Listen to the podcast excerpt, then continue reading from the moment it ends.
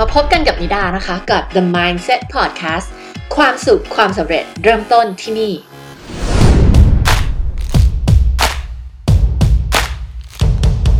กับพอด ตอนนี้นะคะ นิดาจะมานำเสนอ Workshop Podcast Series นะคะ ซึ่งชื่อก็บอกอยู่แล้วนะคะ เป็น 9 ตอนที่มาจากเวิร์กช็อปของเราที่เราเคยจัดในกลุ่ม Facebook ของเรานะคะ ซึ่งเป็นเวิร์กช็อปสำหรับเจ้าของธุรกิจที่ทำธุรกิจด้าน Coaching Consulting หรือว่า Service Based Business นะคะ ที่ต้องการที่จะเพิ่มยอดขายสร้างผลกำไร 2-10 เท่าในปีนี้นะคะ อันนี้ก็เป็นพอดแคสต์ที่เรานำเสียงมาจากเวิร์กช็อปนะคะ สดๆ ที่เราจัดตอนนั้นนะคะ เพื่อที่จะมาให้ทุกคนที่เป็นแฟนๆ พอดแคสต์ของเรานะคะ ได้รับประโยชน์จากการฟังเวิร์กช็อปทั้ง 9 วันนี้นะคะ ที่เราตัดให้สั้นลงจากเวิร์กช็อปจริงเนี่ยแหละนะคะ แล้วก็เหลือออกมาเป็น 9 ตอน 9 วัน อย่างที่เรารู้กันนะคะ เรามาถึงยุคที่การทำธุรกิจให้ประสบความสำเร็จเนี่ยไม่ใช่แค่การยิงโฆษณาออนไลน์หรือว่าปิดการขายอีกต่อไปแล้วนะคะ สมัยก่อนทำแค่นี้อาจจะประสบความสำเร็จได้ แต่ว่ายุคนี้ไม่ใช่อีกต่อไปแล้วนะคะ โลกยุคใหม่นะคะ แล้วก็การแข่งขันที่มีมากมายเนี่ยบวกกับแนวความคิดแล้วก็พฤติกรรมของผู้บริโภคที่เปลี่ยนไปนะคะคุณจำเป็นต้องมีกลยุทธ์แบบใหม่ ขอเน้นเลยคุณจำเป็นต้องมีกลยุทธ์แบบใหม่ และเป้าหมายธุรกิจของคุณในปีนี้นะคะ มันจะต้องเกิดขึ้นจริง เพราะฉะนั้นคุณต้องมาเรียนรู้กลยุทธ์ Marketing Branding Sales แล้วก็ Mindset สำหรับการสร้างธุรกิจที่มั่งคั่งกับเรานะคะ ในเวิร์กช็อป9 วันนี้นะคะ ติดตามกันกับเวิร์กช็อป Podcast Series 9 ตอน 9 วันทาง The Mindset Podcast พอดแคสต์ตอนนี้นะคะเรามาถึง day 4 วันที่ 4 แล้วนะคะ ของเวิร์กช็อปของเรานะคะ กับ 8 figure expert business ค่ะ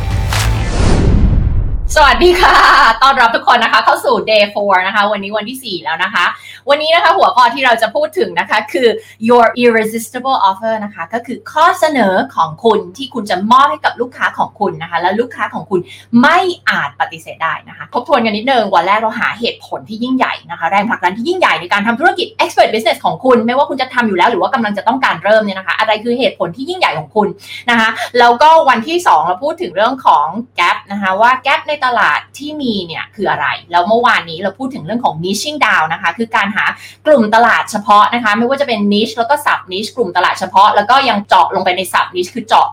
เฉพาะเจาะจงลงไปในใน niche กลุ่มตลาดเฉพาะของคุณให้แบบละเอียดมาก ๆ เลยนะคะ เพื่อที่คุณจะเข้าไปครองเป็นเจ้าตลาดเป็น leader ในตลาดนั้น แล้วก็ปราศจากคู่แข่ง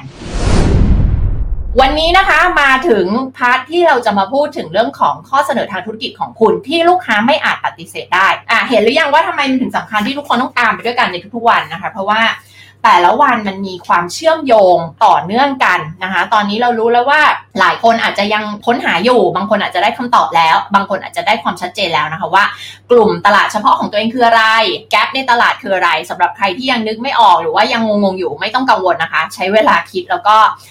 ค่อยๆ ตกตะกอนค่อยๆ ไปสัมภาษณ์ลูกค้านะคะ แล้วก็กลับมากรอกใน master plan อันนี้นะคะ หลายๆ คนนะคะที่อาจจะไปคอมเมนต์แล้วก็มีคำถามนะว่ากลัวลูกค้าจ่ายไม่ไหว ถ้าเราจะคิดราคาที่เราต้องการนะคะ หรือว่าบางคนอาจจะมีความเชื่อว่าเอ๊ะไม่มีลูกค้าซื้อหรือเปล่า อุ้ยเศรษฐกิจไม่ดีหรือเปล่า อุ้ยคนไม่มีเงินหรือเปล่า ในประเด็นทั้งหมดนี้นะคะ เราจะไปพูดถึงในเรื่องของ mindset หลาย ๆ ครั้งมันไม่ได้เป็นเรื่องของกลยุทธ์แต่มันเป็นเรื่องความเชื่อที่เรามีต่อตัวเอง ซึ่งเดี๋ยวเราจะพูดถึงเรื่องของ mindset ต่อเรื่องเงิน mindset ต่อเรื่องของความสำเร็จ mindset ต่อตัวเองนะคะ เราเชื่อว่าตัวเองคู่ควรกับเงินจำนวนเยอะ ๆ ไหมเราคู่ควรกับความสำเร็จไหมเราดีพอไหม หลาย ๆ ครั้งมันเป็นเรื่องของ mindset ของเราเกี่ยวกับเรื่องของ self esteem ของเรา เราเชื่อว่าเราเนี่ยมีคุณค่ามากพอที่เราจะสำเร็จที่เราจะสามารถ บรรลุเป้าหมายต่างๆ ในชีวิต แล้วก็ในธุรกิจของเราได้หรือเปล่านะคะ ซึ่งเดี๋ยวเราจะไปพูดถึงเรื่องของ mindset กันในวันพรุ่งนี้นะคะ ห้ามพลาดเลยนะคะเรื่องของ mindset เนี่ยเป็นเรื่องที่นามีแพชชั่นมากนะแบบนะชอบมากๆที่จะคุยเรื่องของ mindset ก็ไม่แปลกที่ podcast ของเราชื่อ the mindset podcast เพราะว่าเรื่องของ mindset คือสิ่งที่ส่งผลต่อทุกเรื่องที่เราทำในชีวิตเลยนะคะบางครั้งเรามองผลลัพธ์ในชีวิตแล้วเราก็ไม่เข้าใจว่าทำไมผลลัพธ์ของเราถึงเป็นแบบนี้ทำไมมันไม่เป็นไปตามที่เราต้องการ และ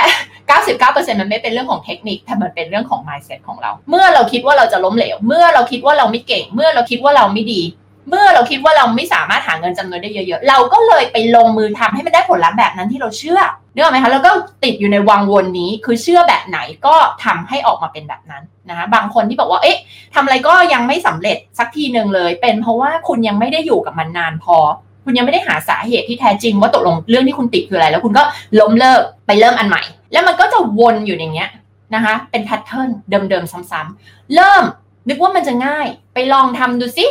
สังเกต keyword คือลองทำไม่ work เลิกไปเริ่มอย่างอื่นใหม่อีก ลองทำดูเอ๊ะ ยากจัง ไม่เอาละเลิกไปลองทำอันใหม่อีก มีใครบ้างที่เป็น pattern แบบนี้ และนั่นคือเหตุผล เพราะว่าคุณยังไม่ได้อยู่กับมันนานพอ แล้วคุณยังไม่ได้หาสาเหตุที่แท้จริงว่า ตกลงที่คุณยังไม่สำเร็จในธุรกิจนั้นมันเป็นเพราะอะไร นะหรือหลายหลายคนทำธุรกิจบางอย่างมา 5 ปี 10 ปี 20 ปีแล้วนะคะ อาจจะเจอปัญหาเดิมๆไอน์สไตน์บอกว่าอะไรไอน์สไตน์บอกว่าความหมายของคนบ้าคือคนที่คิดทำอะไรแบบเดิมๆแล้วหวังได้ผลลัพธ์แบบใหม่ คุณอยากได้เหรียญทองโอลิมปิก คุณอยากได้ผลลัพธ์แบบหนึ่งแต่สิ่งที่คุณทำมันคืออีกแบบหนึ่งเลย มันไม่สอดคล้องกับการที่คุณอยากจะได้เหรียญทองโอลิมปิกเลยหลายคนอยากประสบความสำเร็จในธุรกิจอยากสร้างยอด 5 ล้าน 10 ล้าน 20 30 50 ล้านร้อยล้านพันล้าน แต่สิ่งที่ทำคืออะไร ลองดูลองทำดู ให้ลงทุน ไปทำโฆษณาสิไปทำ marketing สิไม่ทำแต่อยากได้ผลลัพธ์แบบนี้ มันเป็นไปไม่ได้เราต้องพูดความจริงให้ทุกคนฟัง คุณจะนั่งชิลๆไม่ทำอะไรเลยแล้วหวังได้ผลลัพธ์แบบคนที่เขาลุยเต็มที่มันเป็นไปไม่ได้ ให้นึกถึงเรื่องนักกีฬาโอลิมปิกเหรียญทองไว้ คุณอยากได้ผลลัพธ์แบบนั้น คุณต้องทำสิ่งที่สอดคล้องกับเป้าหมายนั้นด้วย ในทุกๆวันนะคะไม่ใช่แบบขยัน 3 วันแล้วก็อีก 4 วันไปชิลอะไรเงี้ยนะคะไม่ได้ จะทำอะไรครึ่งครึ่งกลางกลางไม่ได้ คือมีแต่แบบเข้าไปเต็มตัว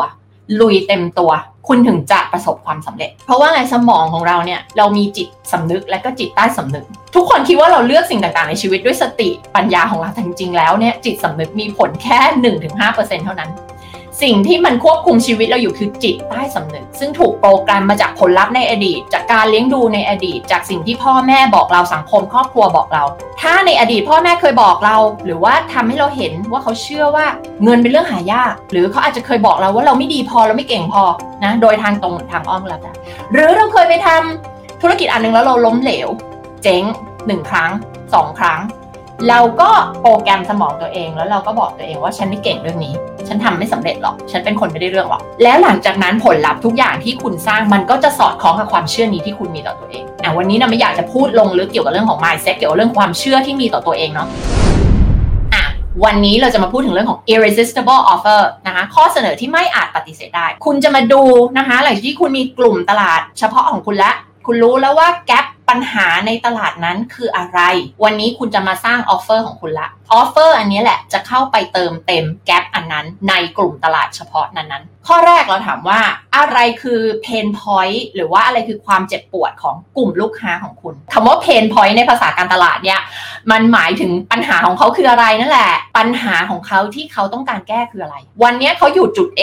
เขาต้องการเคลื่อนตัวไปอยู่จุด B ก็คือ ข้ามสะพานมาละสำเร็จละ คุณคือสะพานนั้นๆนะไอสะพานอันเนี้ยมันคืออะไร แต่ก่อนที่คุณจะรู้ว่าคุณจะพาเขาขึ้นสะพานอะไรไปเนี่ยคุณต้องเข้าใจว่า pain point หรือว่าปัญหาของเขาคืออะไรก่อนเดี๋ยวนิดาจะยกตัวอย่างของลูกค้า OTM ธุรกิจ Expert Business ที่มาเข้าโปรแกรมกับเรา 1 ปีเนี่ย pain point ของเขาคืออะไรบ้าง และน่ะรู้ดีเลยเพราะน่ะผ่านมันมาก่อนทำไมถึงถึงรู้ดีเหลือเกินเพราะผ่านมาแล้วเหมือนกันนะคะน่ะผ่านจุดที่แบบ หาคนยิงแอด Facebook มายิงแอดให้หน่อย 5 คน 10 คนไม่มีใครเข้าใจเลยคือแบบยิงได้เนี่ยคือคำว่ายิงได้เนี่ยทุกคนยิงได้นะ ทุกคนสามารถหยิบมือถือขึ้นมาแล้วจิ้มใส่ลงไป 30 บาท จิ้มซื้อแอด Facebook ได้ทุกคนทำได้นะ แต่ทำได้ทำเป็นจริง ๆ หรือเปล่านะคะ ยิงไปโดนกลุ่มที่เราต้องการจะทาร์เก็ตได้จริงหรือเปล่า เชื่อไหมนะผ่านคนมาเป็น 10 คนละที่บอกว่ายิงเป็นแต่ยิงไม่เป็นเห็นไหมเจ็บปวดละต้องหมดเงินค่าโฆษณาไปเท่าไหร่แล้วมันไม่ work นิดาจ้าง graphic designer มาไม่ต่ำกว่า 10 คนอีกเช่นกัน ที่บอกว่าสามารถทำ graphic design นะคะทำภาพให้ไปลงโซเชียลมีเดีย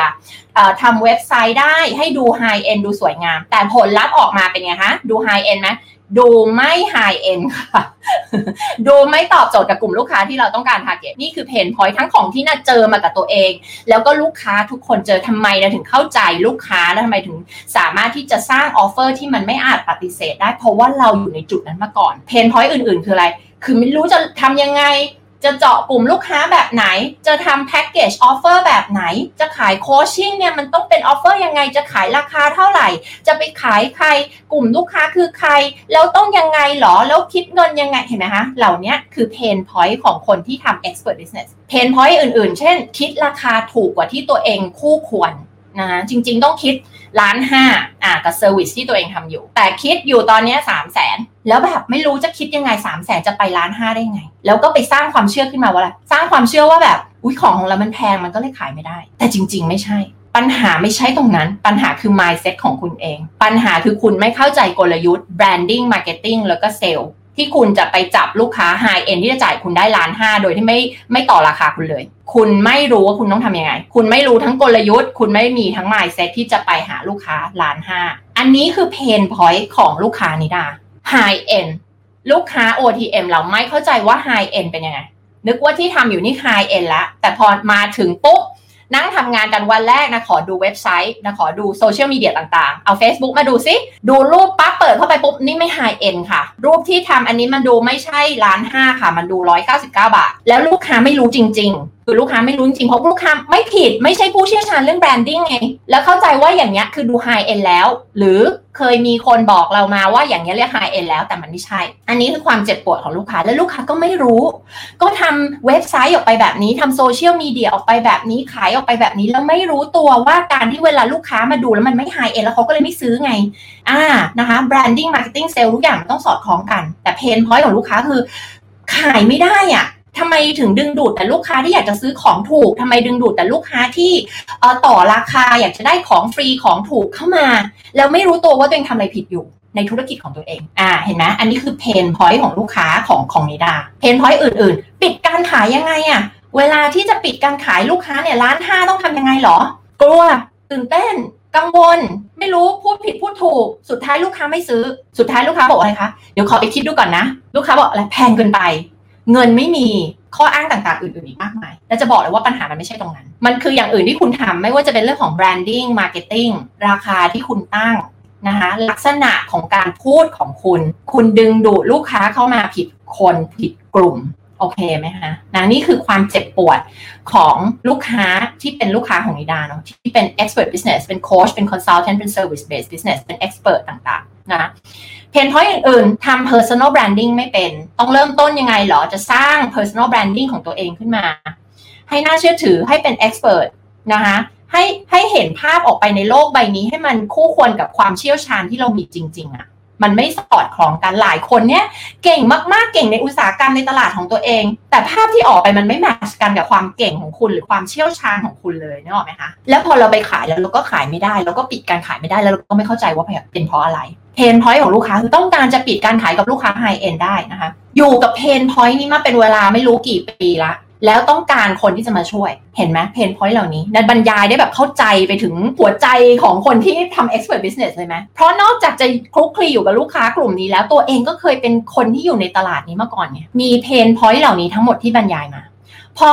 มาถึงเจอโปรแกรม OTM เป็นไง มันคือ irresistible offer มันคือข้อเสนอที่ไม่อาจปฏิเสธได้ ไม่อาจปฏิเสธได้ เพราะว่าทั้งชีวิตนี้ฉันตามหาสิ่งนี้มานานมากแล้ว ไปอยู่ที่ไหนมานะเราจะได้คำตอบคำถามเนี้ยบ่อยมากนะคะว่า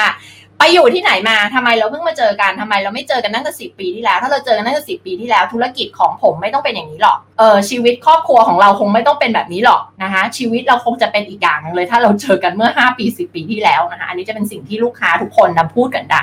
ไม่มีใครเคยบอกว่า รู้อย่างนี้ฉันลงโปรแกรมนี้ให้ช้ากว่านี้ดีกว่า ไม่มีมีแต่คนบอกว่า รู้อย่างนี้ลงโปรแกรมนี้ให้เร็วกว่านี้ แล้วบางคนเข้าเวิร์กช็อปนี้มาหรือว่าเคยมาคุยกับนิดาทางซูมแล้วต้องการจะลงโปรแกรม แต่กลัวกลัวเสร็จไม่ลงผ่านไปหนึ่งปี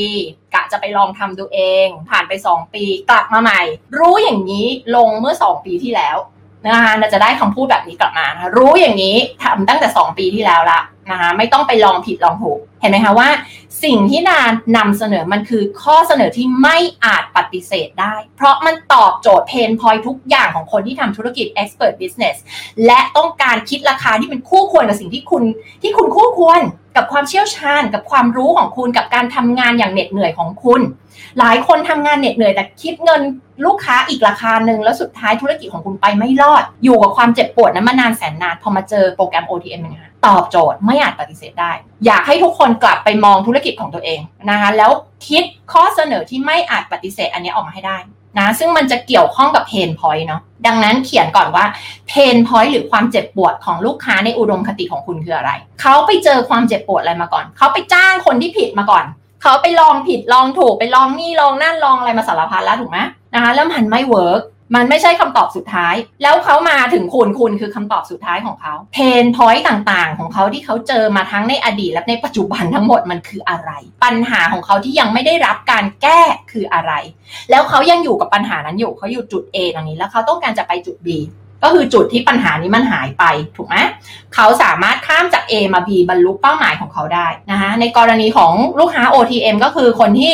มีปัญหาดังที่กล่าวมายาวเหยียดเมื่อสักครู่นี้เนาะไม่รู้จะ package offer ตัวเองยังไง ไม่รู้จะขาย high ticket price ยังไง ไม่รู้จะไปหาลูกค้า high-end ที่ไหน ไม่รู้จะทำ branding ยังไง ให้ไปจับกลุ่มลูกค้าไฮเอ็นไม่รู้จะทำยังไงธุรกิจของตัวเองเติบโต ไม่รู้จะทำยังไงธุรกิจของตัวเองมีกำไร คู่ควรกับความเหน็ดเหนื่อยของตัวเอง ข้ามสะพานมา B คืออะไรคะจุด B ก็คือฉันมีธุรกิจที่มั่งคั่งคู่ควรกับ ความรู้ความเชี่ยวชาญและความเหน็ดเหนื่อยและความทุ่มเทที่ฉันได้ทำลงไป เราคือสภานนั้นให้เขา เราคือ OTM OTM คือสภาที่พาเขาจาก A ไป B ทุกคนนึกถึงธุรกิจของตัวเอง Expert Business ของคุณ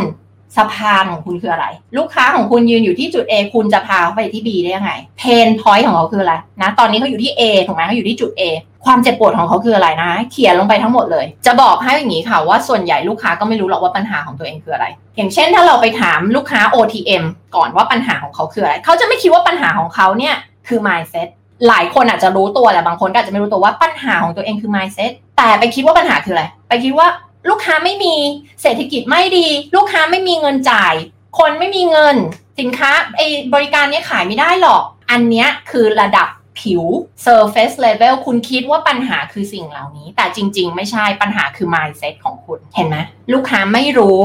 ว่าปัญหาที่แท้จริงคืออะไร เพนพอยต์ของเขาคืออะไร คุณซึ่งเป็นเจ้าของธุรกิจมีหน้าที่จะต้องไปหาคำตอบ ว่า pain point ของเขาคืออะไร คุณต้องไปสัมภาษณ์เชิงลึก คุณต้องไปคุยเปิดใจ คุณต้องไปทำความรู้จักกับลูกค้า ไปติดตามชีวิตเขาซิความเจ็บปวดของเขาคืออะไร เพื่อที่จะดูว่าปัญหาที่เขามีคืออะไร gap ในตลาดคืออะไร ตรงนี้เป็นสิ่งที่สำคัญมากที่คุณต้องเข้าใจ ไม่งั้นหลาย ๆ คนทำ solution หรือทำ offer หรือข้อเสนอทางธุรกิจออกมา แล้วมันไม่ตอบโจทย์กับสิ่งที่ลูกค้าต้องการ ซึ่งหลายครั้งลูกค้ายังไม่รู้ว่าตัวเองต้องการอะไร บางครั้งเขารู้แต่บางครั้งเขาก็ไม่รู้ ทีนี้สำหรับเจ้าสะพานอันเนี้ยนะคะที่จะพาเขาจาก A ไป B เนี่ย คุณคิดว่าลูกค้าในอุดมคตินะขอย้ำว่าไม่ใช่ลูกค้าทั่วไปนะ ลูกค้าในอุดมคติของคุณ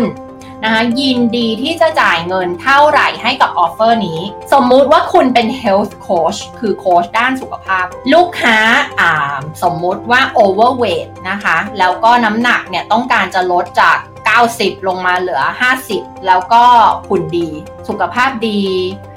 ค่า BMI ดี น้ำตาลไม่สูง คอเลสเตอรอลไม่สูง คุณคิดว่าลูกค้าพร้อมจะจ่ายเงินคุณเท่าไหร่ เพื่อที่จะได้ผลลัพธ์นี้ นะลดจาก 90 ลงมาเหลือ 50 ค่า BMI ค่าคอเลสเตอรอลนู่นนี่นั่นจากแบบคนใกล้จะตายแล้วอะประมาณว่าแบบหมอบอกคุณจะตายแล้วถ้าคุณไม่ลดน้ำหนักเดี๋ยวนี้แล้วลงมาลงมาอยู่ในระดับปกติทั้งหมดเลย น่าจะใช้เวลา 1 ปีในโปรแกรมนี้ คุณคิดว่าลูกค้าคนหนึ่งเนี่ยจ่ายเท่าไหร่ นี่คือชีวิตเขาเลยนะ ถ้าเขาไม่ลดเขาอาจจะต้องตายนะหมอบอกเขาอาจจะต้องตายแล้วนะ จุด A ของเขาคือกำลังจะต้องตายนะ มาจุด B ก็คือว่าฉันมีสุขภาพที่ดี ฉันแข็งแรง ฉันจะได้อยู่ในโลกนี้ต่อไป ได้เห็นลูกหลานของฉันมีชีวิตต่อไปเราจะบอกเลยว่าในความเป็นจริงอะ่ะเขายอมจ่ายราคาสูงกว่าหลาย ๆ ตัวเลขที่น่าเห็นอยู่ตรงนี้ คุณนึกถึงลูกค้า High End อะเราจะชวนกลับมามองอีกภาพหนึ่งลูกค้า High End ที่ว่านี้ใช้เงินกับเรื่องอื่น ๆ เป็นจำนวนเงินเท่าไหร่ ซื้อรถราคาเท่าไหร่ ซื้อบ้านราคาเท่าไหร่ ใช้เงินจับจ่ายใช้สอยช้อปปิ้งซื้อของนู่นนี่นั่นเป็นเงินเท่าไหร่ แล้วเมื่อมาเทียบกับสุขภาพ หลายหลายราคาที่พิมพ์มาเนี่ยถูกกว่าค่ารถที่เขาขับด้วยซ้ำเกิดการเปลี่ยนแปลงใน mindset ไหมมันไม่ได้อยู่ที่ตัวเลข มันอยู่ที่ว่าสิ่งนั้นมันสำคัญสำหรับเขามากแค่ไหนและเขามีเงินเท่าไหร่ เงินเนี่ยมันเป็นสิ่งที่ subjective คำว่า subjective คือสำหรับแต่ละคนเนี่ยมันมีมูลค่าไม่เท่ากัน อันนี้คือประเด็นสำคัญ ไม่ว่าคุณคิดราคาถูกแค่ไหน ก็จะมีคนจ่ายไม่ไหว อ่าพูดถึงออฟเฟอร์เมื่อกี้เป็นตัวอย่างนะออฟเฟอร์เมื่อสักครู่นี้คือชีวิตจาก 90 กิโลจะตายอยู่แล้วเนี่ย เหลือ 50 กิโล แล้วก็สุขภาพดีว่างเหอะไม่ตายละ ได้อยู่ต่อไปอีกยาวๆ 30-40 ปี สมมุติว่าออฟเฟอร์นั้นคุณคิด 50,000 หนึ่งปีจาก 90 โลหลือ 50 โลนะ จากไม่ตายเอกจากตายไปไม่ตายเนี่ยสมมติบอก 50,000 ก็จะมีคนจ่ายไม่ไหวถูกไหม แล้วก็จะมีคนจ่ายไหวเสมอไม่ว่าคุณคิดแพงแค่ไหนก็แล้วแต่ นั่นก็คือแปลว่าในตัวเลขทั้งหมดที่เราเห็นมาเยอะสุดน่าจะร้อยล้าน หรือมากกว่านั้น ใครที่ตอบ 80-90%ของทรัพย์สินที่ตัวเองมีอยู่เนี่ยคือดูว่าทรัพย์สินตัวเองมีเท่าไหร่เนี่ย ถูกป่ะสมมติเราบอกร้อยล้านร้อยล้านก็จะยังมีคนจ่ายได้อยู่ดี เพราะฉะนั้นคีย์พอยต์มันคืออย่างนี้ ไม่ว่าคุณคิดถูกแค่ไหนก็จะมีคนจ่ายไม่ไหว และไม่ว่าคุณคิดแพงแค่ไหนก็จะมีคนจ่ายคุณไหวอยู่ดี ดังนั้นมันสำคัญที่ว่าลูกค้าในอุดมคติของคุณคือใคร ซึ่งเราพูดถึงเรื่องของ top 20%เราพูดถึงกลุ่มตลาด high end เนี่ยทั้งหมดที่เรามีบทสนทนากันมาตลอดเนี่ยคือกลุ่มลูกค้า high end ถูกไหม คุณลองนึกภาพการใช้ชีวิตของเขาเงินที่เขามี สิ่งที่เขาต้องการบริการที่คุณจะให้เขา เขาต้องการคำตอบสุดท้ายสำหรับเรื่องของสุขภาพเขา เริ่มเกิดความเปลี่ยนแปลงใน mindset ไหมคะนะอันนี้เราเราพูดถึงบริการประเภทอื่นที่มันไม่ใช่ของเรา เราจะคิดได้ง่าย ๆ เลย อุ้ย 20 ล้าน 50 ล้านร้อยล้าน เดี๋ยวพอกลับมาที่ expertise ของตัวเองสิ กลับมาที่ expert business ของตัวเองสิ มันจะเริ่มมีอะไร มันจะมีเสียง 2 เสียง 3 เสียง 4 เกิดขึ้น ถูกไหม จริงไหม มันจะมีแบบ อุ้ยอุ้ยแต่ในตลาดเนี้ยคนไม่จ่าย ตลาดนั้นเขาอาจจะจ่ายแต่ตลาดเราไม่ไม่ลูกค้าไม่จ่ายลูกค้าไม่มีเงิน ลูกค้าบอกแพงเกินไป คือทุกคนจะต้องมีมีมีสิ่งที่เป็นเสียงสองเสียงสามในหัวของตัวเองที่บอกว่า เออ ตลาดอื่นเขาจ่ายแต่ตลาดฉันน่ะไม่ใช่ ซึ่งมันคือปัญหาคือ mindset ของตัวคุณเอง ถ้าคุณอยู่ในกลุ่ม niche ที่ถูกเป็น profitable niche เนาะ ลูกค้าต้องมีเงินจ่ายนะใครบ่นว่าเศรษฐกิจไม่ดีเศรษฐกิจไม่ดีก็ยังคงมีคนมีเงินอยู่ตลอดเวลาในโลกใบนี้ถูกไหมอายกตัวอย่างใหม่ไปที่ตลาดอื่นบ้าง relationship coach ลูกค้าของคุณเนี่ยจะต้องอทะเลาะกันสมมุติเป็นสามีภรรยากัน แล้วก็ทะเลาะกันแล้วมีลูกสามคน ต้องแย่งลูกกัน สมมุติคุณเป็น relationship coach แล้วคุณเข้าไปโค้ชเขาแล้วจากที่เขาต้องทะเลาะกันบ้านแตกเลิกกันแย่งลูกไปคนละหนึ่งคนครึ่งเนี่ยแยกบ้านกันทะเลาะกันแย่งสมบัตินู่นนี่นั่นกันเนี่ยแล้วคุณเข้าไปช่วยเขาได้ ชีวิตเขา happy มีความสุขเข้าใจกันรักกันอยู่ด้วยกัน ครอบครัว happy ending คุณคิดว่าจากจุด A ไปจุด B คุณคิดว่าเขายินดีจ่ายเงินเท่าไหร่ เพื่อแก้ pain point ที่มันสาหัสสากรรจ์อันเนี้ยคนยินดีที่จะจ่ายคุณ เพื่อให้คุณแก้ไอ pain point นี้ให้กับเขาไง เขาต้องการ solution เขาไม่ต้องการจะไปลองผิดลองถูก เขาต้องการคำตอบสุดท้ายจากคุณ เพราะฉะนั้นเขายินดีที่จะจ่ายนะคะมันไม่จริงที่ว่าลูกค้าในตลาดฉันเขาไม่จ่ายเขาไม่จ่ายหรอกเขาอยากได้ถูกๆเขาไม่อยากได้หรอกแพงๆแต่จะบอกเลยว่าการขายของถูกยากกว่าขายของแพงมากๆ ลองนึกตัวอย่างเมื่อสักครู่นี้ก็ได้นะสมมติว่าคุณจะขาย relationship coaching เนาะ สองล้านบาทต่อปี ปัญหาที่พูดมาเนี้ยไม่แก้จบใน 3 เดือนแน่นอน 1 ปี หรือเรื่องสุขภาพเมื่อกี้ก็แล้ว แต่สุขภาพเมื่อกี้อาจจะ 2 ปีด้วยซ้ำสองปีสามปีด้วยซ้ำแต่สมมติเราพูดกันว่า1ปีเนาะแก้ปัญหาของเมื่อกี้คนแรกหรือคนที่2ก็แล้วแต่ ใช้เวลาแล้วก็ต้องใช้การลงทุน ถามว่าถ้าคุณขาย2ล้าน คุณขายคน10คน คุณมีลูกค้าแค่10คน คุณได้ละ20ล้าน อย่าทำให้มันซับซ้อน มันซิมเปิลมากๆนะคะ มันไม่ได้ยุ่งยาก มันไม่ได้ซับซ้อน อย่าทำให้มันยุ่งยากซับซ้อนสิบคน คนละสองล้านยี่สิบล้าน แต่ถ้าคุณขายสองหมื่นโปรแกรมเมื่อกี้เลย แต่คุณขายแค่สองหมื่นต้องขายกี่คนคะ คุณต้องขายพันคน คุณคิดว่าขายคนสิบคนในราคาคนละสองล้าน แล้วจะบอกเลยว่ามันง่ายกว่ามากๆ ที่คุณจะไปขายคนพันคนในราคาสองหมื่นซึ่งอันนี้เป็นความเข้าใจที่ผิดแบบผิดมากๆที่เราเห็นอยู่ในตลาด คือคนจะเข้าใจว่าการขายของถูกคือง่าย การขายของถูกคือยาก นะคะการขายของราคาไฮเอ็นราคาสูงคือขายง่าย ขายง่ายแต่ต้องมีองค์ประกอบที่ถูกต้องต้องมี mindset ที่ถูกต้องนะ ไม่ใช่อยู่ดีๆทุกคนจะทำได้ถูกไหมต้องมีกลยุทธ์และมี mindset ที่ถูกต้อง แต่จะบอกให้เลยว่าการไปขาย 20,000 ให้กับ 1,000 คนเนี่ยเหนื่อยมากๆ ขาย 10 คนง่ายกว่า เวลาที่คุณจะไปขายของที่ว่าเนี้20,000มันเหนื่อยยังไงหนึ่งมันต้องไปหาจำนวนคนที่เยอะมากๆสองคุณจะต้องไปคอนวินส์เขาว่าไอ้สองหมื่นของฉันมันดียังไง และลูกค้าคุณเนี่ยนะคะเขาจะมีเครื่องหมายคำถามเต็มไปหมดเลยว่าไอ้สองหมื่นนี้มันดียังไงเนี่ย ราคามันถูกอะ่ะมันจะดียังไงหรอ คุณจะดูไม่น่าเชื่อถือ คุณจะดูไม่ไฮเอ็นคุณจะดูไม่เป็นคำตอบสุดท้าย คุณจะดูเป็นทางผ่าน ลูกค้าจะมีข้อโต้แย้ง มี objection มีข้อโต้แย้ง มีข้อสงสัยกับคุณเยอะมากทำให้คุณเหน็ดเหนื่อยในการปิดการขายมาก และยังไม่รวมไปถึงประเด็นที่คุณต้องไปหาคนตั้งพันคน กลับมาที่ภาพ 10 คน มันเป็นคนละเรื่องกันเลยนอยากให้ทุกคนเกิดการเปลี่ยนแปลงใน mindset ว่าขายของแพงมันง่ายกว่าขายของถูกมาก ๆ แต่ทุกคนไปขายของถูกกันหมดเลย ของแพงเนี่ย เวลาคุณตั้ง 2 ล้านปุ๊บ สิ่งที่เกิดขึ้นในความคิดของลูกค้าคืออะไร ถ้าเป็นลูกค้าในอุดมคติ 2 ล้านมันไม่ได้แพงสำหรับเขาเขาจ่ายได้สำหรับบางคนอาจจะไม่ได้ว่าโอ้จ่ายได้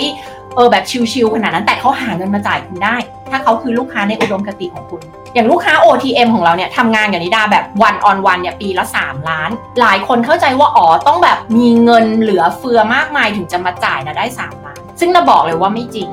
นะคะหลายคนต้องไปพยายามหามาเพื่อจะมาจ่าย แต่เพราะเขารู้ว่ามันจะทำให้เขาได้ผลลัพธ์และได้ return on investment ได้ผลตอบแทนกลับมาในในธุรกิจของเขาในกำไรของเขาคูณกลับมา 10 เท่าร้อยเท่าพันเท่า ดังนั้นเขาจึงมองว่ามันคือการลงทุนที่ฉลาด ดังนั้นเนี่ย มันไม่จริงนะคะ การขายของถูกขายยากกว่าการขายของแพงนะอยากให้ทุกคนเกิดความเข้าใจที่ถูกตรงนี้นิดนึง เมื่อคุณขาย 2 ล้านอะกับตัดภาพไปที่เมื่อกี้เนะสล้าน สิ่งที่ลูกค้าเกิดในความคิดคืออะไรเฮ้ยไอ้โค้ชคนนี้เนี่ยมันจะต้องรู้จริง มันต้องเก่งจริง ต้องเป็นคำตอบสุดท้ายแน่ๆเลย ถึงได้ขาย 2 ล้านนี่ไง และกลุ่มตลาดไฮเอ็นเนี่ยเขาไม่ชอบซื้อของถูกด้วย เพราะว่าของถูกมันเป็นไงมันไม่สมกับสถานะฉัน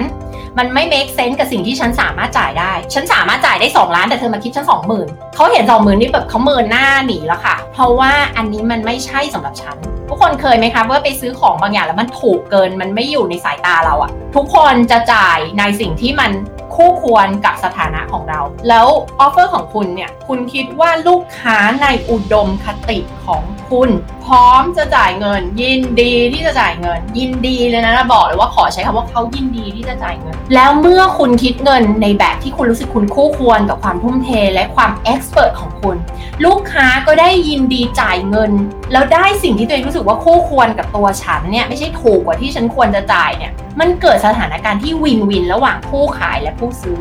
แล้วพอคุณเนี่ยมีความมั่งคั่งในธุรกิจของคุณ นี่ไงคุณขาย 10 คน 2 ล้าน 20 ล้าน ถามว่าสถานการณ์นี้กับสถานการณ์แรกที่คุณไปขายกี่คนนะพันคนคนละ 20,000เนี่ย สถานการณ์ไหนที่มันจะเซิร์ฟโลกใบนี้เซิร์ฟลูกค้าเซิร์ฟตัวคุณมากกว่ากัน คุณนึกถึงภาพไปขาย 1,000 คนคนละ 20,000นะคุณจะเป็นอะไรที่เหน็ดเหนื่อย คุณจะไม่มีพลังงานจะไปช่วยลูกค้ากลุ่มนี้เหลือเลย เพราะคุณเหนื่อยกับการขายนี่ไงถูกไหมคุณปวดหัวคุณเหนื่อยคุณเครียดแล้วคุณจะเกลียดธุรกิจของคุณไปเลย เพราะว่าคุณรู้สึกว่าเฮ้ยที่ฉันมาทำธุรกิจเพราะว่าฉันอยากมีไฟฟรีดอมฉันอยากมีอิสระ ฉันอยากมีความมั่งคั่งแต่ทำไมสถานการณ์นี้มันไม่ใช่เลยฉันเหนื่อยมากในการไปหาลูกค้า 1,000 คนที่ราคาคนละ20,000แล้วคุณก็จะเกลียดธุรกิจของคุณแล้วคุณแทบจะอยากจะขายทิ้งเลย เพราะคุณมาเริ่มธุรกิจคุณอยากมีอิสระในชีวิต คุณอยากมีความมั่งคั่งในชีวิต คุณอยากมีคุณภาพของชีวิตทั้งกับคุณและคนที่คุณรักให้มันให้มันดีถูกยกระดับขึ้นถูกไหมคุณไม่ได้ต้องการจะเจอสถานการณ์แบบนี้อะแล้วคุณนึกภาพมาที่อันนี้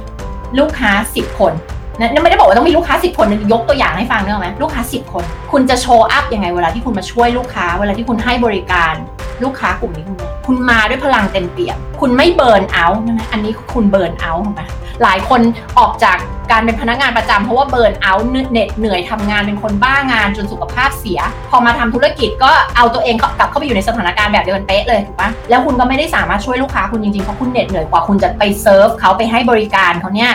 คุณไม่เหลือพลังงานคุณไม่เหลือแรงแล้ว และเมื่อธุรกิจของคุณเนี่ยต้องเหน็ดเหนื่อย ไม่มีผลกำไรนะการจะไปหาลูกค้าพันคนนี่ต้องจ้างคนช่วยไม่รู้เท่าไหร่เนี่ยกำไรไม่มีอีกเหนื่อยอีกลูกลูกน้องของคุณก็ไม่ไหวกับคุณด้วย ไม่มีกำไรที่จะกลับมาทำให้ธุรกิจของตัวเองดียิ่งขึ้น ภาพทางฝั่งนี้ เมื่อคุณมีกำไรที่มากพอคุณจะนำกำไรนั้น reinvest กลับเข้ามาในธุรกิจของตัวเอง ทำให้ธุรกิจของคุณมี service ที่ดียิ่งขึ้น คุณภาพดียิ่งขึ้นถูกยกระดับขึ้นไปเรื่อยๆ แล้วเป็นไง ไม่มีคู่แข่ง เพราะว่าคุณพัฒนาตัวเองคุณดีขึ้นเรื่อยๆ คุณดีขึ้นเรื่อยๆ คุณเป็น the best of the best ในธุรกิจของคุณ ธุรกิจต้องมีการลงทุนอย่างต่อเนื่อง เพื่อยกระดับให้ธุรกิจดียิ่งขึ้นเซอร์วิสดียิ่งขึ้น บริการดียิ่งขึ้นแบรนด์ถูกยกระดับมากขึ้นเรื่อยๆ ไม่ใช่ลงทุนครั้งเดียวแล้วจบแล้วไม่ใช่ ธุรกิจต้องมีการยกระดับตัวเองขึ้นตลอดเวลา ดังนั้นคุณต้องมี cash flow คุณต้องมีเงิน คุณต้องมีกำไรมาก ๆ ที่จะเข้ามา reinvest กลับเข้ามาในธุรกิจของคุณ ซึ่งสถานการณ์อันนี้เนี่ยสองหมื่นมันมันไม่สามารถทำได้ เห็นไหมคะ และในที่สุดธุรกิจอันนี้ก็ต้องปิดไปในที่สุดเพราะมันอยู่ไม่ได้ เห็นภาพหรือยังคุณอยากได้ภาพแบบไหน เชื่อว่าทุกคนมาทำธุรกิจคงอยากจะมีคุณภาพชีวิตที่ดีขึ้นเนาะคงไม่อยากได้ภาพนี้ ดังนั้น กลุ่มลูกค้าในอุดมคติของคุณ ผู้ซึ่งมีเงินจะจ่ายคุณได้อย่างสบายๆนะคะผู้ซึ่งเต็มใจจะจ่ายเงินคุณเพื่อให้คุณแก้ปัญหาให้กับเขา เขายินดีที่จะจ่ายเงินเป็นจำนวนเท่าไหร่ให้กับคุณ เมื่อกี้นี้พอตอนที่ยกตัวอย่างคนอื่นนี่มาเลย 10 ล้านร้อยล้าน พอมาที่เรื่องของตัวเองดูซิว่าตัวเลขมันเป็นเท่าไหร่ ข้อโต้แย้งของกลุ่ม High End มีบ้างไหมคะ ข้อโต้แย้งหลักๆ ของกลุ่ม High End เนี่ยนะคะ จะบอกว่าคืออะไร คือ branding marketing ของคุณมันไม่ตอบโจทย์กับสิ่งที่เขามองหา เขาต้องการคำตอบสุดท้ายถูกไหมแต่ branding marketing ราคาขายสิ่งที่คุณออฟเฟอร์มันไม่ใช่คำตอบสุดท้าย นั่นแหละมันถึงจะไปทำให้เขาเกิดข้อโต้แย้งขึ้นมา แล้วเขาจะบอกว่าขอไปคิดดูก่อนนะ ไม่แน่ใจอะเดี๋ยวขอไปถามแฟนดูก่อนนะอะไรเงี้ยคำตอบลักษณะประมาณเนี้ยมันอาจจะแปลว่าคุณเนี่ยมีอะไรบางอย่างที่ผิดพลาดอยู่ใน offer ใน branding ในเซลล์ใน marketing ของคุณ หรือคุณดึงดูดคนผิดคนเข้ามา ที่ไม่ใช่ลูกค้าในอุดมคติของคุณจริง ๆ ถ้าคุณเจอแบบเจอนานๆทีมันไม่แปลกหรอกเพราะว่ามีคนทุกประเภทเข้ามาหาเราอยู่แล้ว แต่ถ้าสมมติคุณเจอแต่แบบนี้แบบว่า ลูกค้ามาคุยกับคุณสิบคนคุณเจอแบบนี้แปดคนน่ะเจ็ดแปดคนเก้าคนจากสิบคนน่ะ แล้วทุกคนมีข้อโต้แย้งหมดเลยอะนะคะถ้ามันไม่ได้แปลว่าคุณดึงดูดคนเข้ามาผิดกลุ่ม ก็แปลว่า branding marketing เซลล์ราคาขายสิ่งที่คุณขายอะ่ะ มันไม่สอดคล้องกันละ มันก็เลยไปทำให้กลุ่มลูกค้าของคุณเนี่ย มีข้อโต้แย้งเกิดขึ้นในความคิดของเขา และเขาจะไม่บอกความจริงออกมาหรอก เพราะบางทีเขาก็ไม่รู้แล้วเขาก็จะบอกว่า อืมยังไม่แน่ใจขอไปคิดดูก่อน เคยเกิดขึ้นกับคุณไหมคะ มันไม่ได้เกิดกับจากตอนที่คุณเอาของไปขายเขาแต่มันเกิดจากทุกสิ่งทุกอย่างที่คุณทำมาก่อนหน้านั้นแล้วนะคะไม่ว่าจะเป็นเรื่องของ branding marketing นะคะเซลล์ราคาขายสิ่งที่คุณ offer อร์อย่าไปเปรียบเทียบกับตัวเองกับคนอื่น เหมือนโปรแกรมการตลาดโปรแกรมธุรกิจเนี่ยอ่าเขาก็มีขายกัน 999 บาทห้าหมื่นบ้างสองแสนบ้างอะไรเงี้ยนะคะไม่เคยไปเปรียบเทียบกับ สิ่งเหล่านั้นเลยเพราะนั้นไม่ได้มองว่าเป็นคู่แข่งแล้วก็ไม่ได้มองว่ามีอะไรที่เทียบใกล้เคียงกับเราเลยนะ เพราะว่าสิ่งที่เรา offer มัน unique มาก มันไม่มีใครมี มันไม่มีใครทำแบบนี้ แล้วไม่มีใครสนใจใส่ใจเท่าเรา นะคะไม่มีใครทำครบวงจรแบบนี้ ไม่มีใครเป็นผู้เชี่ยวชาญที่มีแบ็กกราวด์แบบนี้ ที่เก่งทั้งเรื่องกลยุทธ์ branding marketing แล้วก็เฉพาะเจาะจงสำหรับธุรกิจ expert business high end โดยเฉพาะ แล้วเนี่ยยังเป็น business coach เนี่ยยังเป็นโค้ชที่เข้าใจเรื่องของ mindset เรื่องของจิตวิทยานะเข้าใจว่าทำไมคุณถึงไม่ทำ บางครั้งไม่ใช่ปัญหาเรื่องของกลยุทธ์หรือ strategy หรือเทคนิคแต่เป็นอะไรคะ mindset ฉันไม่ดีพอ ฉันไม่คู่ควรกับจำนวนเงินเยอะๆ อดีตพ่อแม่เคยบอกว่าเราไม่เก่ง เรื่องพวกนี้คือเรื่องจิตวิทยา ซึ่งถ้าคุณไปถามนักการตลาด นักธุรกิจ กลยุทธ์ธุรกิจเนี่ย แต่เขาไม่เข้าใจ part ของ coaching เขาไม่เข้าใจ part ของสมองของจิตวิทยา ว่าทำไมอะไรที่มันฉุดรั้งทำให้คุณไม่สามารถทำได้สำเร็จเขาไม่เข้าใจ part นี้ เขาก็จะไปโฟกัสที่กลยุทธ์กลยุทธ์กลยุทธ์แล้วเขาก็จะไม่เข้าใจว่าทำไมคุณไม่ไปลงมือทำแต่นิดาเข้าใจทั้งสอง part นี้ ดังนั้นเนี่ยเราไม่ compare ตัวเองกับคนอื่นเลย เราคือคำตอบสุดท้าย เราไม่มีคู่แข่งเราตอบโจทย์ pain point ลูกค้า มันก็เลยเป็น offer ที่ไม่อาจปฏิเสธได้ทุกคนตามทันไหมอะทุกคนกลับไปนึกถึงเรื่องของตัวเอง expertise ของตัวเอง ธุรกิจของตัวเอง ว่ามันตอบโจทย์ปัญหาทุกอย่างของลูกค้าคุณยังไง โดยที่ลูกค้าจะจบเลยเขามาเจอคุณเนี้ยเขาจบ เพราะว่าอะไร มันไม่มีคนอื่นมีสิ่งนี้ มันคือคำตอบสุดท้าย นี่คือลักษณะการซื้อของของกลุ่มที่เรียกว่า high end ซึ่งคำว่า high end เนี่ย คืออย่าไปตีความว่าแปลว่า อ๋อ คนรวย คนไฮโซ คนหรูหรา ไม่ใช่ คำว่า high end ก็คือคนที่จะซื้อบริการอยู่ในอุตสาหกรรมนี้อยู่ในท็อป 20%บางคนเนี่ยไม่ได้ว่ามีเงินเหลือใช้ ไม่ใช่ว่าแบบโอ้ฉันเป็นมหาเศรษฐีอะไรไม่ใช่นะ แต่ฉันต้องการซื้อคำตอบสุดท้าย นึกภาพบอกไหมคะ ฉันต้องการของที่มีคุณภาพ ในขณะที่ถ้าเรามองคนรวย สมมติว่าแบบเป็นเศรษฐีหมื่นล้านอย่างเงี้ย บางคนก็มีพฤติกรรมการซื้อแบบที่ถูกที่สุดนะ คนรวยๆบางคนอะ่ะ เขาไม่ได้แบบมี mindset ที่จะลงทุนสำหรับสิ่งที่ดีที่สุดนะ ดังนั้น ตอนนี้เราไม่ได้พูดถึงคนรวยคนไฮโซคนอะไรเงี้ยไม่ใช่ เราพูดถึงคนที่จะยินดีจ่ายเงินอยู่ใน top 20%เพื่อบริการที่ดีที่สุดในตลาดนั้นๆ คนที่ยินดีจ่าย top 20%เพื่อจะได้คำตอบสุดท้าย นี่คือคำว่า high end ของเรานะ อย่าไปปนกันกับคำว่า high end ทั่วไป ดังนั้นที่สำคัญเนี่ยลูกค้าต้องมีกำลังซื้อเนี่ยอันนี้คือก็สำคัญแต่ที่สำคัญไปกว่าการที่ลูกค้ามีเงินซื้อไหม คือ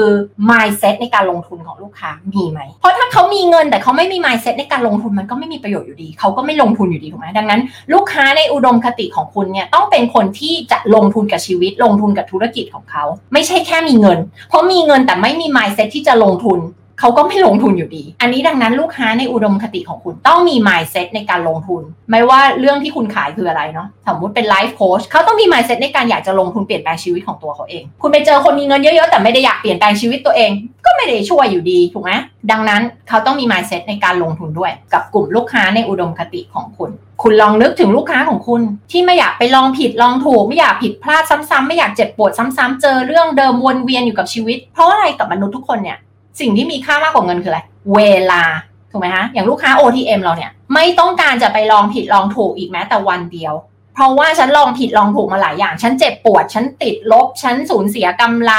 ฉันขาดทุน ฉันควรจะได้ยอดขายร้อยล้าน แต่ฉันได้อยู่10ล้าน20ล้าน หรือกำไรน้อยเนี่ยมาเป็นเวลานานเท่าไหร่แล้ว ฉันเจ็บปวดมานานขนาดนี้ ฉันไม่ต้องการเจ็บปวดแบบนี้อีกแม้แต่วันเดียว ดังนั้นฉันขอซื้อคำตอบสุดท้าย แกลในตลาดนั้นของลูกค้าของคุณคืออะไร และคุณเข้าไปเป็นคำตอบสุดท้ายกับเขาได้ยังไง และกับคำตอบที่เป็นคำตอบสุดท้ายนี้เขายินดีที่จะจ่ายเงินคุณเท่าไหร่นะคะ อันนี้คือประเด็นของวันนี้หลายคนพยายามบีบออฟเฟอร์ของตัวเองให้เล็กลง เล็กลง เล็กลง สมมติเราจะเข้าไปเทรนผู้บริหารในองค์กร ในการที่เราจะเปลี่ยน mindset ของผู้บริหารจากที่เป็นผู้บริหารที่ไม่เข้าใจคน บริหารคนไม่เป็นไม่เข้าใจคนเลย อารมณ์ร้อนอะจะเปลี่ยนคนคนนี้ให้เป็นผู้บริหารที่ดี มี EQ สูง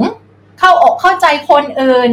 เข้าใจความแตกต่างของคนบริหารคนได้ดีสื่อสารได้ดี คุณคิดว่าใช้เวลานานเท่าไหร่มันต้องเป็นปีนะ แต่พอองค์กรบอกว่าอะไรปีหนึ่งนั้นเหลือเท่าไหร่เหลืออะไรสองสองอาทิตย์ทันทีสองอาทิตย์ทำได้เวิร์กช็อปสองวันทำได้มีงบเท่านี้ใช่ไหมเดี๋ยวจัดให้ แล้วเป็นไงสุดท้ายมันได้ผลไหมมันไม่ได้ผลอันนี้คือ pain point อีกอย่างสำหรับใครที่เซิร์ฟองค์กรนะบอกไว้เลยว่า training program ทุกวันนี้ที่เข้าไปทำกันเนี่ย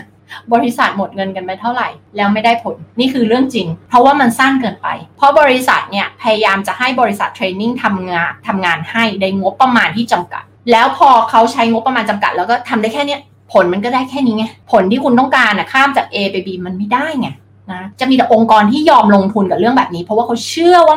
ว่าต้องเอาผู้บริหารข้ามจาก A ไป B แล้วยอมลงทุนจริงๆเนี่ยอย่างบางองค์กรยอมให้พนักงานหยุดงานไปเลย 6 เดือน แล้วไปเข้าโปรแกรมพัฒนาตัวเองอย่างเดียวเลยอย่างเงี้ยนะนี่คือองค์กรที่แบบรู้ไงว่ามันต้องใช้เวลา มันไม่ใช่ 2 อาทิตย์ ที่คนเราจะอยู่ในเปลี่ยนแปลง mindset พฤติกรรมของตัวเอง แต่พอบริษัท training มองว่าฉันไม่มีลูกค้างั้นเขาให้งบเท่านี้ฉันต้องทำให้ได้เท่านี้เนี่ยแล้วสุดท้ายเป็นไงมันไม่ได้ผลลัพธ์ไง คุณก็ไม่ happy เพราะว่าคุณเห็นแล้วว่าลูกค้าคุณไม่ได้ผลลัพธ์คุณก็ไม่ happy ถูกไหมคะหลายหลายคนพยายามบีบ offer ของตัวเองลงมาใส่กล่องเล็กๆ คิดเงินเท่านี้ แล้วสุดท้ายก็ไม่เกิดผลลัพธ์นี่คือนี่คือสิ่งที่หลายๆคนทำดังนั้นอยากจะให้กลับมามองว่า ไม่ใช่ให้คุณทำ offer ที่เล็กที่สุดถูกที่สุด เพราะมันไม่ใช่ขายง่ายที่สุด ตรงข้ามกันเลยมันขายยากที่สุด ลูกค้าทุกคนที่เข้ามาในโปรแกรมเนี้ยสิ่งแรกที่เราจะทำกันเลยก็คือขึ้นราคาคูณ 5 คูณ 10 คูณ 20 แล้วมานั่งทำแพ็กเกจใหม่ นะคะในแพ็กเกจมันมันมันจะควรจะเป็นยังไง ข้อเสนอของคุณมันควรจะเป็นยังไงอะเมื่อกี้นี้ข้ามไปข้ามไปข้อหนึ่งใช่ไหมคือไอเดียข้อเสนอของคุณคืออะไร อะไรคือ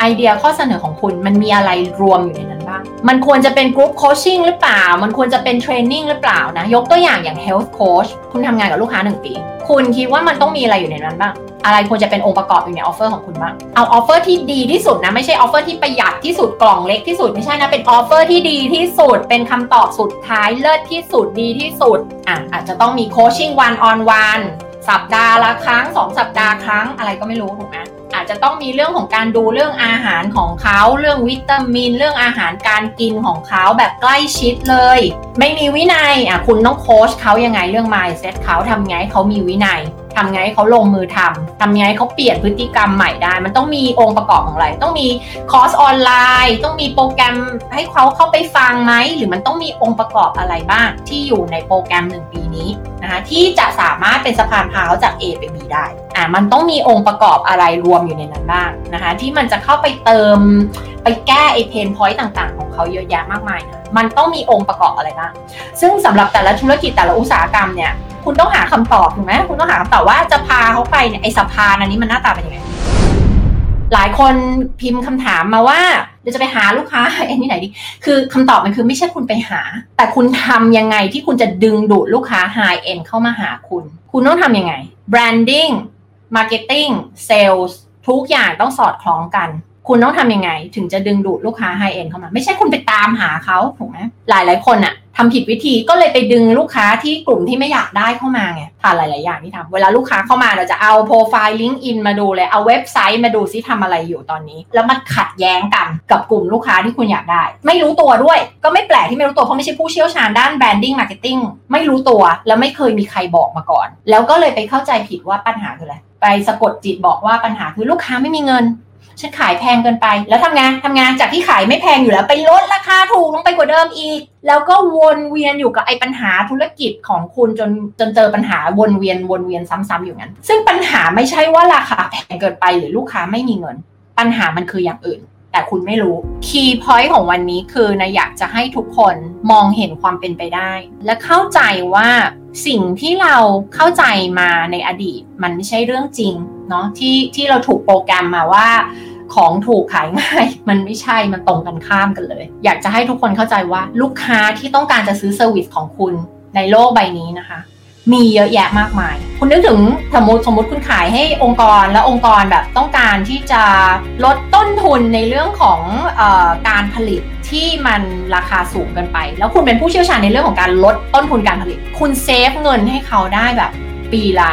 300 ล้าน 500 ล้าน สมมติเป็นองค์กรระดับใหญ่คุณคิดว่าเขาควรจะจ่ายเงินคุณเท่าไหร่นะไม่ได้พูดเล่นนะนะเคยมีลูกค้าที่ทำเรื่องนี้นะคะ แล้วเขาคิดเงินราคาถูกมาก แล้วเราต้องมาแบบปรับราคาแบบคนละเรื่องเลยนะคะ เพราะว่าสิ่งที่เขาเซฟเงินให้กับบริษัทกับค่าตัวที่เขาคิดกับบริษัทนั้นเนี่ยมันคนละเรื่องกันเลยมันไม่แมทช์กันเลย กับคุณค่าที่เขาให้กับองค์กร ดังนั้นทุกคนขอให้กลับมามอง offer ของตัวเอง แล้วอย่าตั้งราคาขึ้นอยู่กับเงินเดือนที่ฉันเคยได้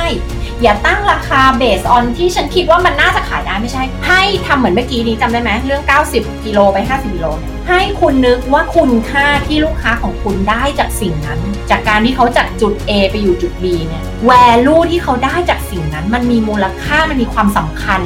มากแค่ไหนสำหรับคนคนนั้น และในเมื่อมันสำคัญขนาดนั้น คุณคิดว่าเขาควรจะจ่ายเงินเท่าไหร่ คุณคิดว่าเขายินดีจะจ่ายเงินเท่าไหร่สำหรับสิ่งนั้น แล้วมุมมองมันจะเปลี่ยน ที่คุณคิดว่าควรจะขายได้ หรือคุณคิดจากเงินเดือนที่คุณเคยได้ หรืออะไรพวกนี้มันจะเป็นตัวเลขคนละเรื่องกันเลย แล้วการที่คุณคิดราคาถูกเนี่ยไม่ได้ช่วยใครด้วย นอกจากธุรกิจของคุณจะไปต่อไม่ได้แล้วอยู่ลำบากแล้วเนี่ยนะคะลูกค้าที่จ่ายเงินราคาถูกๆเนี่ยเขาก็ไม่เห็นคุณค่าของสิ่งนั้นด้วยทำให้เขาไม่มีคอมมิชเมนต์สมมุตินะพูดถึงเรื่องของ coaching เป็นต้น coaching เนี่ย ถ้าลูกค้าลงทุนราคาถูกๆเขาก็จะทิ้งมันได้ง่ายๆ เขาก็จะไม่ใส่ใจนะคะเทียบระหว่างถ้านึกถึงแพ็กเกจการโค้ชเนาะกลุ่มลูกค้าจ่ายเงิน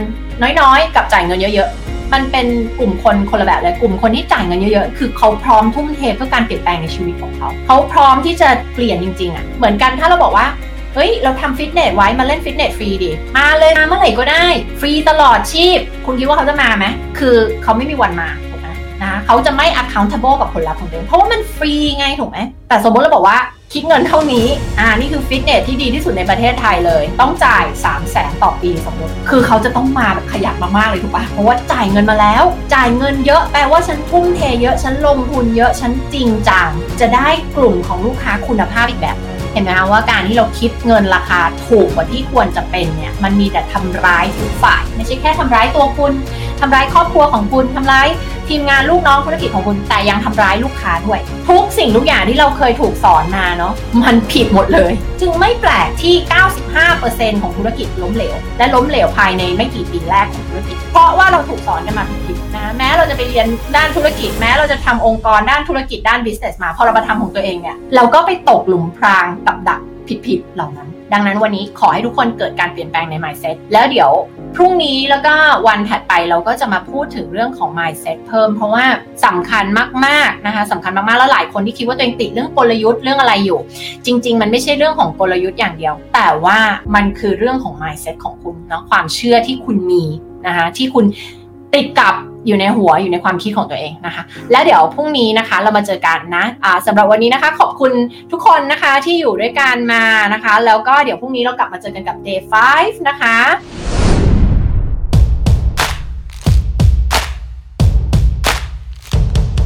เป็นไงบ้างคะ ชอบ part ไหนของเวิร์กช็อปวันนี้มากที่สุดคะ ส่งข้อความมาแชทกับเราได้นะคะ ส่วนใหญ่นิดาจะใช้เวลาอยู่ที่ Instagram นะคะกับ โค้ชนิดา Official นะคะ ส่ง DM ข้อความมาคุยกับนิดาได้เลย หรือว่าส่งข้อความมาทางเพจโค้ชนิดาทาง Facebook ก็ได้นะคะ แล้วก็อย่าลืมฟังเวิร์กช็อปพอดแคสต์ซีรีส์ให้ครบทั้ง 9 ตอน 9 วันนะคะ และสำหรับเจ้าของธุรกิจ coaching consulting และ Service Based Business ที่สนใจสมัครเข้าร่วมโปรแกรม OTM